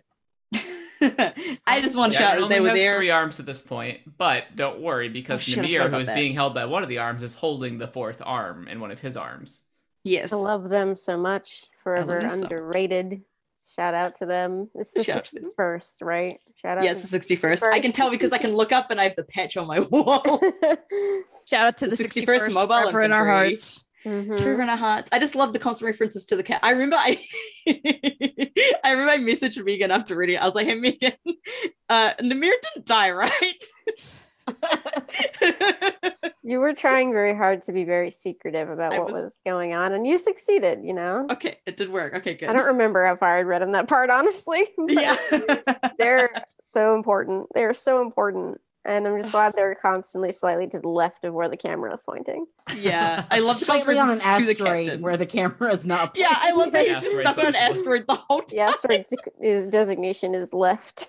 Oh, This Namir, feels you just very stay Twilight. there. That does feel like it has very big Twilight Company energy, though. They're stuck Yeah. on it. Oh man. So man, I love that book. I love that book for that so much. Um, all right, let's talk a bit about Shadowwing. We don't talk about them much, but they do exist as the main antagonists of Ow, Spud, god damn it. Of this Oh book. no! Mainly uh Colonel Fucko Bucko Catman Soren Keys, The worst. the man we love to hate, Yeah. the man we really hate to love. Um, because we loved him as Devin so much. He was a great guy. He was a, that book led us on a wild ride of being like, who is this Devin man that's unrelated to everything else whom we love and is very great? And right at the end, they were like, fuck. I mean, Yeah, I, Keys. I enjoyed reading about Devin, and compared to Fucko Bucko Soren, like Devin was pretty palatable. But I feel like in real life, Devin would Devin is like the, the like the backpacking world traveler who's like super enlightened because he's like traveled the world. I mean, the and thing is, he's not even stayed that. on He's trying his couches in all best to these different avoid things. countries. He wants to act like he doesn't know shit and just like live his life, but he can't help but help people. I agree which with all is- that, and also he strikes me as a white man with uh cornrows. So oh, no, absolutely not. Danny, he's a cat man. no, I'm talking about Devin, not Soren Keys. Oh, I no. There's no way. so bad. Oh my god. Thanks for the visual image, Danny. It's awful, but I can see it. Yeah, I can't. Well, I can't see anything. So Yeah. in my brain, for the record, in my brain. Okay, Um, Toph. Shut the fuck up. The Um, thing that I latched onto with him is that he has this sort of mantra toward the end of we're right because we're fighting for each other. And I think that's used a lot in media is like the good guys are friends and they're they win because of the power of friendship, right? But this is almost the inverse of that where it's a bunch of people who are very wrong who continue to think that because the people around them agree with them, the thing they're doing is okay. And Almost like a cult. yeah, I guess Almost so. like "Hmm?" fascist Whoa. ideology. um, Mm.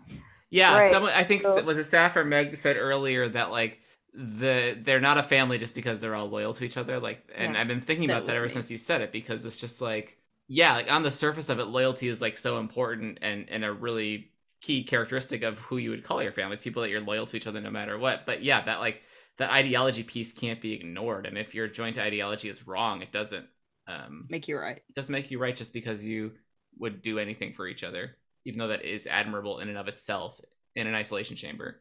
it just makes me think of that line about there are more of us in the Rise of Skywalker, which was so I found quite sort of empty and uh, like.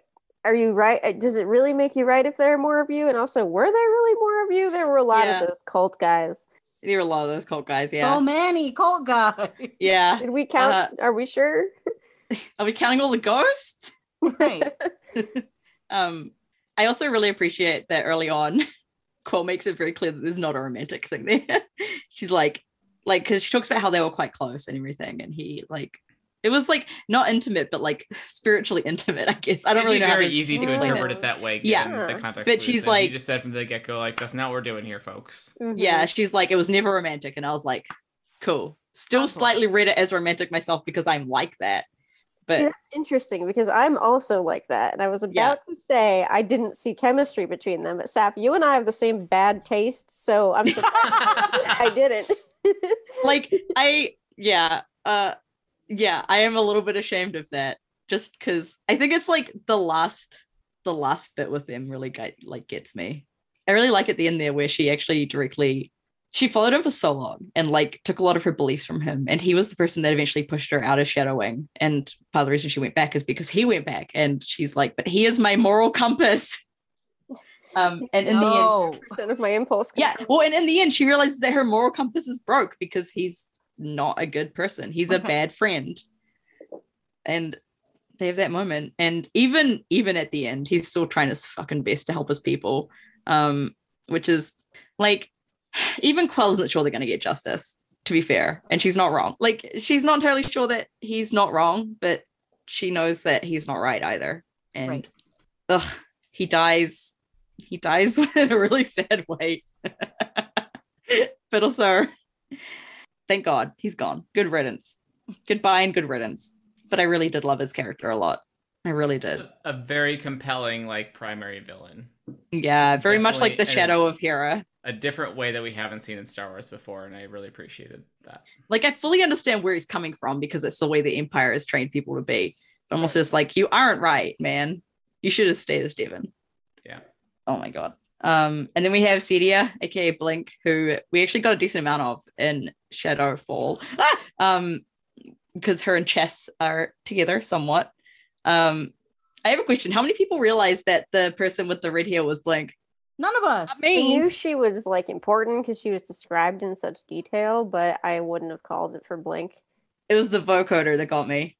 Hmm. Because in um Shadowwing, she gets all messed up and like burnt and everything and has to have the Oh, thing. Yeah. So when I read that, I was like, nice. I like didn't right away realize it was Blink, but like over time, I was like, I think that might be Blink, um, just because of that. But also, like, it was very well hidden. like, it's very rare that Freed doesn't give a side character a name, which is kind of why it stood out to me. Mm, Um, Right over my head. Totally missed it. yeah. yeah, like it took me a little while, but eventually, like, I wasn't sure I was right, but I was also like, we haven't heard from Cedia this whole book, and that's weird. And also, this character has a vocoder and seems messed up, so maybe, but I wasn't entirely sure until it was actually revealed. um, yeah, she's kind of, I don't know, she she's the worst, honestly. She's the worst. yeah. She's fuck just the Celia. worst. Fuck I have nothing more to say about Celia. her. But her final monologue was very funny. It's just you, you you didn't have to say those things. You didn't have to say those things. You didn't have to talk about your parents having intimacy. Like, just Right, you didn't have to talk about how your dad didn't, your parents didn't drown you, and that's how you came to be here. You know that's not what will means. Like- I love how that's Your the sis- little detail. Like every character has a little hook that helps you remember them. And for her, it's her parents didn't drown her because that's how these books are. right, vocorder. No, I'll never remember that. Yeah. but her parents didn't drown her. Good for her, I guess. great. I think she did she have a twin sister or I think she mentions that or something. But there's also Dorita, who there was also a second Dorita, which was very surprising. Yeah, so many Um, Doritos. There were so many Doritos. uh, and then finally we have Nord, Ca- Nord Canteen, who I just want to bring up because he's a fucking idiot. Nord. Um, how it started, blood sacrifice to a robot dressed in imperial robes with Papa Palpatine's face hologrammed on it. How it's going. Offered himself up as a slave to the droids for a year because Quell didn't stop him from thinking their mission to Nidalee was an order from said robot dressed in imperial robes with Ugh. Papa Palpatine's face hologrammed on it. right. That wasn't even do- what they were there for. yeah. but cool. I he do could- not I do not understand why Star Wars keeps insisting on using these shitty Palpatine robots from Battlefront 2. I Oh, don't because- understand. We Because they're love great. those fucking robots. Love those shitty robots. It's described as the corpse of the droid at one point, which I think Yeah. is an attack. Yeah. Um, and also the the surgeon or whatever it's called is like, this is more bio, like biomechanical than anything else. Ugh, I'm like, horrible. biomechanical robot. So gross. I love it. Like all the things we could bring back from Battlefront 2. I mean, we also Yes. brought back Cinder. That's a good point. Although And I mean, two the robots things we can ordered bring back from Cinder. Battlefront 2. the robots ordered Cinder, so they're kind of a part of it. Um, Oh, I I still actually think love- those, I think those robots showed up in a comic first, so my mistake. But they showed Yeah, up in the they- Char Char Bay comic. Oh yeah. they How did turn that up a, fire? a lot.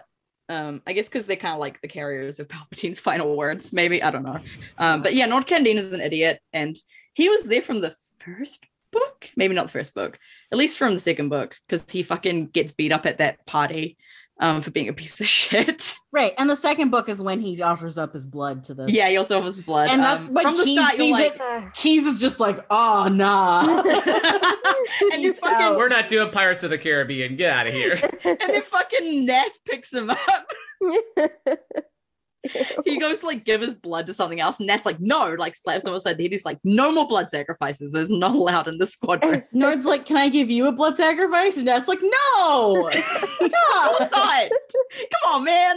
just be part of my crew. just all be this normal. Extra I blood. I just need to give a blood sacrifice to someone. Like, it's just my thing. Just let me have You say this. he has this extra blood.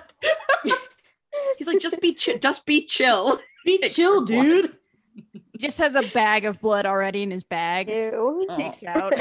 Like, you're Oh, a Dominican, man. and I'm not judging you about it. So, like, let me have my thing. Can't take Nord Nord anywhere. You cannot take Nord anywhere because I then just he'll love that- offer himself up as a slave for payment. I love that his first like Quell leaves him alone for like five fucking minutes, and he's already His offered first- himself up as a slave. his first mission outside of the Yadis, and that's what happened. I really enjoy This that show- you guys recontextualize this as very funny and him being stupid because I found this whole scene very disturbing. Yeah, it was very distressing, honestly. I like oh, Rogue how we Padre, get recontextualizing disturbing scenes since 2015, baby. it's true. yeah. This is how we get Waru in canon. oh It's no. just fucking Nord Nord. Candine offering. Nord. So anyway, last time we asked you which moment in the Alphabet Squadron trilogy gave you the most feels. We all answered this right away, but I think maybe we've had some time to reflect on it. Maybe we want to give an updated answer, and also we want to hear from Megan too. I would say my update answer is doesn't exist because it's still the same thing of the who, what, where, which I found out the other day through of that um there's like the game Who's There, right? Which is like the card game, um, or whatever. Uh, apparently there's a ripoff called Who What Where, and that was very distressing for my flatmate to be like, "Oh, you can just buy Who What Where," and I was like, oh no. The card game. Oh my god! What "I don't want to play that game. We're not playing that game. Right. We don't need that kind of energy. No, No. we're not bringing that into the house." so I think that's still my Yikes. favorite bit. I think um there are so many. The part where uh Erica fights Ito is up Oh. there. that yeah. whole the last half of Yeah. Shadowfall. But also the part where after Will has been talking to Blink and just finally like stops doing that and then the rebels um excuse me, the New Republic start their radio show and somebody comes on and starts singing and they start making it into something for themselves instead of this weird parasocial lonely thing Will had going on. They make it into an actual community thing. And that really got me in the heart feels. Yeah, that bit's really think- powerful. I think mine is still the Kanan reference Yeah, that's fair. because I am who I am. yeah and that is very that is very gut punch honestly Yeah. Just because I Mine is- wasn't expecting it. I was like, here, now, really? I feel like that's an appropriate reaction to a lot of things in this book. We're doing this now. Come on. really right in front of my salad. myself. i still find it so funny how we all went into these books being like they're all gonna die we're prepared for this pain it's gonna be fine and he still fucking surprised us by not killing them truly masterful work and um surprising us all Yep. Uh, Um, mine also remains what I said last week, which was the epilogue. It really just kind of has has sunk into my heart and brain a little bit. But I also wanted to shout out the sequence where Quell comes back as everyone has discovered her secret. Um, oh towards the man middle of Shadowfall, and just like the panic attack that follows, and then of course everything falling apart immediately afterward. Yeah, it's it. It hits me in the feels in a much different way, in a way that makes me want to run out the door and scream and just never stop running. that's a big mood Whatever, yeah. whatever those feels are, those are the feels that that one hits me in. Well, it was a very like um secondhand embarrassment kind of scene. Yeah. yeah. But like also secondhand very- panic attack, is that a thing? Yeah. Yeah. Yeah. Um yeah, I think yeah, cuz I mean mine was talking about like Will um last time the like the epilogue um and everything that happened there last time and considering when I talked about it earlier I started crying I'm going to say that's still it so Yep. That's fair. Yeah. Yeah.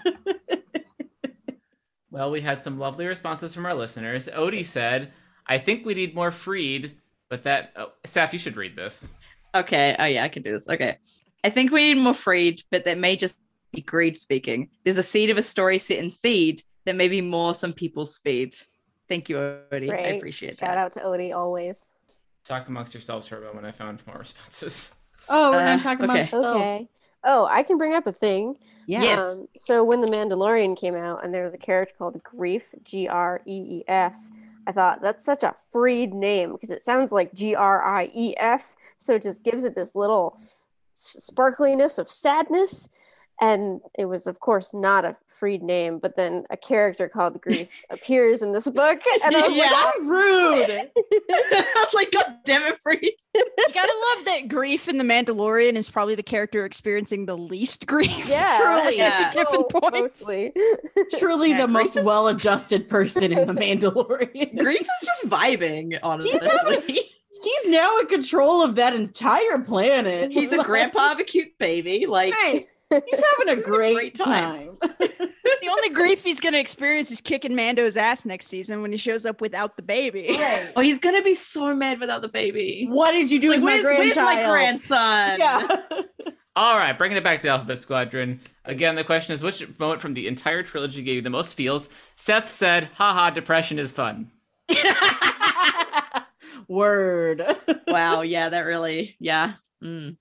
X Wings in History said, It's hard to imagine a story coming out right now that is more my speed than Alphabet Squadron ru- was, with a note that Resistance Reborn 2 would also be exactly my shit. More wedge with the side of unabashed Finpo. Hell yeah! My emotional stick out moments for each book are taking a little uh, Tom the fanboy leniency with the rules here, X Wings. Uh, number one, the long, slow chase through the Oradol cluster as the New Republic pilots coped with loss and their own certain deaths. Number two, quote, you're a torture droid again, aren't you? Oh, that just gave me Ugh. shivers. Number three, NAF's pilots and the 204th have their own brutal private war over Jakku and play who, what, where as a competitive sport. Yeah. It's bullshit. Yeah. Liam said, thanks Man. to X Wings and History, I am very sad about Nath leaving Will behind and their relationship throughout the trilogy. Yeah, me too. Anyone else sad about that? Anyone else want to weigh in on this? yeah, I'm quite sad about that. You're not a good man. Kevin said, The part which broke me the most was probably Erika, Karen, and Ito at the end of Shadowfall as everything slowly fell apart into death and misery, especially Ito reverting back to being a torture droid again. Just unbearably bleak. But I also spent the entirety of the duel with Keys and Victory's Price convinced Will was going to die to the point that I found it very difficult to make myself finish the chapter. Yeah, I was very scared he was gonna die. Yeah, that definitely felt like the moment. yeah. I was like, okay, here it goes. Here it goes. Don't like it. Brace Don't for like it. impact. Yeah, yeah. Yeah. Yubsy said, recency bias, but the conversation between Hera and Nath about what to do after the war had me yell my heart out loud. Yeah. Jay said, the whole war crimes. What? Fair. Danny, don't do Jay Dirty like that. Sorry, my audio cut out. Jay said, the whole war crimes accountability conversation between Hera and Mothma at the end of the book. I don't know if emotional is the right term, but I get frustrated at Star Wars' handling of this subject, but Freed handled it perfectly, which I suppose should not have been a surprise. I'm shocked that the answer for Jay ended up having Mon Mothma in it. Right. That's growth. That's character growth. character growth character happened growth. for all of us. I really love the. I'm not sure if this is an emotion, but Yeah. I love you, Jay. That's a very J answer. Emotions I'm unfamiliar. It's true. That that was such a ooh, what a good conversation. Yeah. Yeah. Another Yeah. definitely another high point for me. Yeah. Mm-hmm, Mhm. Dylan said the part of Ab Squad that probably got me the most are all the times sorry. The parts of Ab Squad that probably get me the most are all the times that Erika attempts to connect with her squad mates, only to abort and flee at literally anything. Rejection, acceptance, a pause one second too long made the epilogue feel that much more cathartic. The scene with them at the Jedi Temple in the first book sticks with me. mm-hmm, Mhm. God, it was so close. Dumbass. Mhm. Mm-hmm. They were so close, but Quell didn't even go on the whole field trip. Yeah. Quell had no idea what was happening. She was like, they don't need me. They need a bond without me. And it's like, no, No. I need a bond with you. And finally, Tom the fanboy said the scene with Quell and Ito really got me. The fact that he loses his sentience in his attempt to help her touch the dark side via pain is what really gets me. That's and right. then there's, there's a a- link to a video. Smashing a magic eight ball. oh no, no, I don't want to see that. No, I don't like that. no, I don't want to look at. I don't. Very. that's I don't very want it. dismal. I don't want it. I would like No. to give a glistening tears falling out of my eyes to every one of our listeners this week. Yeah, I think Yeah. that's fair. I think that's fair. Yeah. Lots of glistening tears. Speaking of, well, Beautiful. Megan, do you want to give a special guest glistening Bodhi since that's a a, a unique uh, honor oh, that you get to bestow? this is very unique. I have to consider this very carefully. I don't know if I've ever received a glistening booty, but I can give one. I don't know, not to like, like I've call probably you out given you right one in at front of some us, point. but I don't know that your name turns up a ton in our listener no, it responses. does not Megan. because I don't. Um, you all, your listeners are funnier, quicker than I am. Let's see. Sometimes it's not the funny ones that get us. Let I it be gotta known say- that we love you enough that we would love to hear whatever you have to say. and you shouldn't compare yourself to the others of your squadron because Considering we you... make fun of everyone else in here a lot. Truly. yeah. Um, I think I'm going to give it to Jay for both his very in character uh, response and also his evocation of ah yes emotions, as in ah yes reapers. Well, also thanks to Jay, I was inspired to write this week's listener question. We're going to make you be real with us one last time as we say farewell to the Freed Alphabet Squadron trilogy. Hopefully, not farewell to Freed. Um, this week's question is What character growth did you experience over the course of the Ab Squad trilogy? Oh no. So many things. I wasn't on this show when Ab Squad started. Yeah. oh yeah, that's right.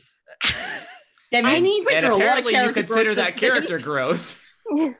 character growth. I need to go back and listen to to the episodes over this week. Uh, I mean, my, I feel like I've I got definitely- more like Quell, so I'm gonna try and think of something more optimistic than that. I feel like I've definitely experienced c- character growth, but whether it's in a positive or negative direction remains to be seen. It's all relative. I mean, I'll say that I do think I became less like Quell. I became more in touch with what my own emotions were, and also that um, I also became less like Will. In that, I think in the beginning, I was doing a lot of like chasing after people whose approval I wanted or whose attention I wanted. And over the course of this book, and not like totally unrelated to this book, I basically kind of got over that and realized that it's not. Um, it's not like I don't need to chase anybody um, because I have my own friends and my own squad, and that's what matters.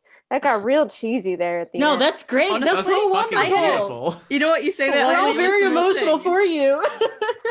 I did have similar growth in that. Yeah, I stopped chasing other people for approval and everything because I was Mm-hmm. Mhm. like, I do have my own people and they do matter yeah. and they love me. it's weird to have this book that is like so um uh, so unsentimental about that be the catalyst for that but Mm. i think it worked i think i'm a more uh yeah no it did work Aw, I love you, Oh. friend. all i'll say about that you get all my secrets in this episode All we love secrets. That was lovely. right, listeners, hit us up on Twitter with the answers to our question. Um, at Twitter, no, our handle's not at Twitter. Just at I mean, Twitter. yeah, do it Just at find us Twitter. on Twitter. uh, at Rogue Podron. That's our thing. Um, our email is roguepodron at gmail.com. Our website is roguepodron.com. I didn't think of something funny for this. I failed miserably. Um, if you want to be called a fucko bucker, you can subscribe to our Patreon at patreon.com slash roguepodron.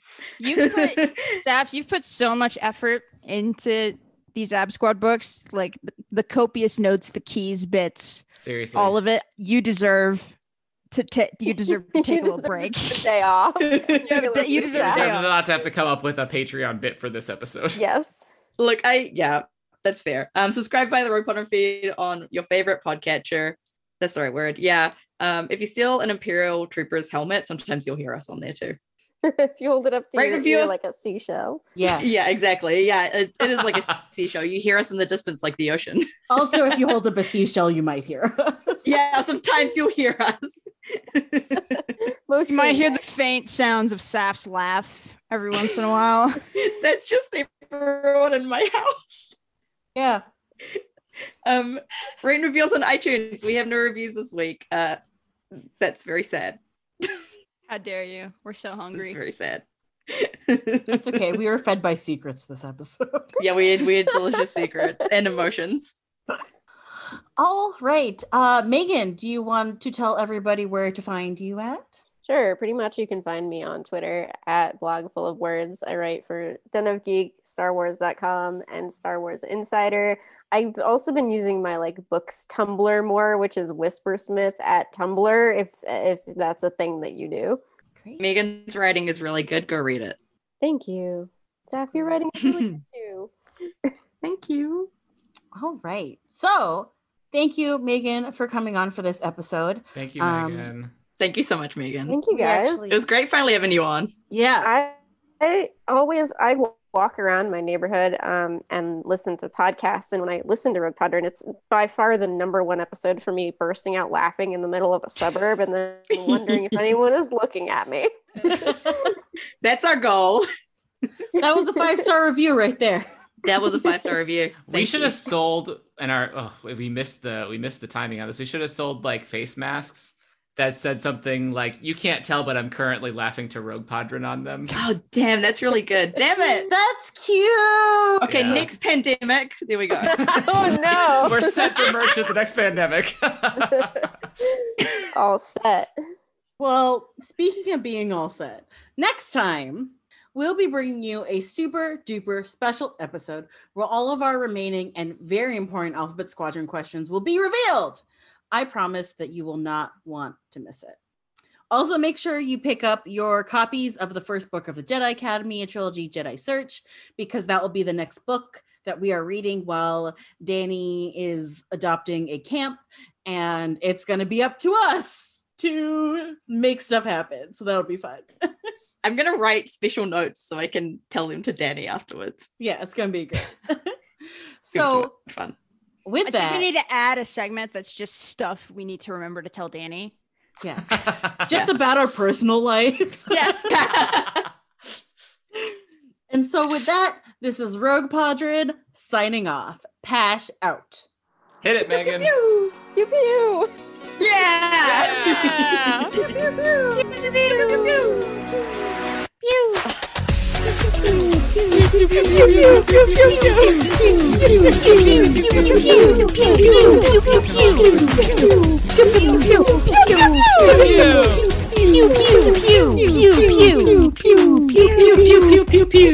Thank you so much, Megan, for coming. You're it was welcome. good talking Yes, to you thank again on the you. podcast. Thank you for having me. I had a great time, and also the fact that you're doing the Jedi Academy trilogy is hilarious, and I look forward to it. I can't believe Saf is So- going to reveal her true feelings about Exar Kun.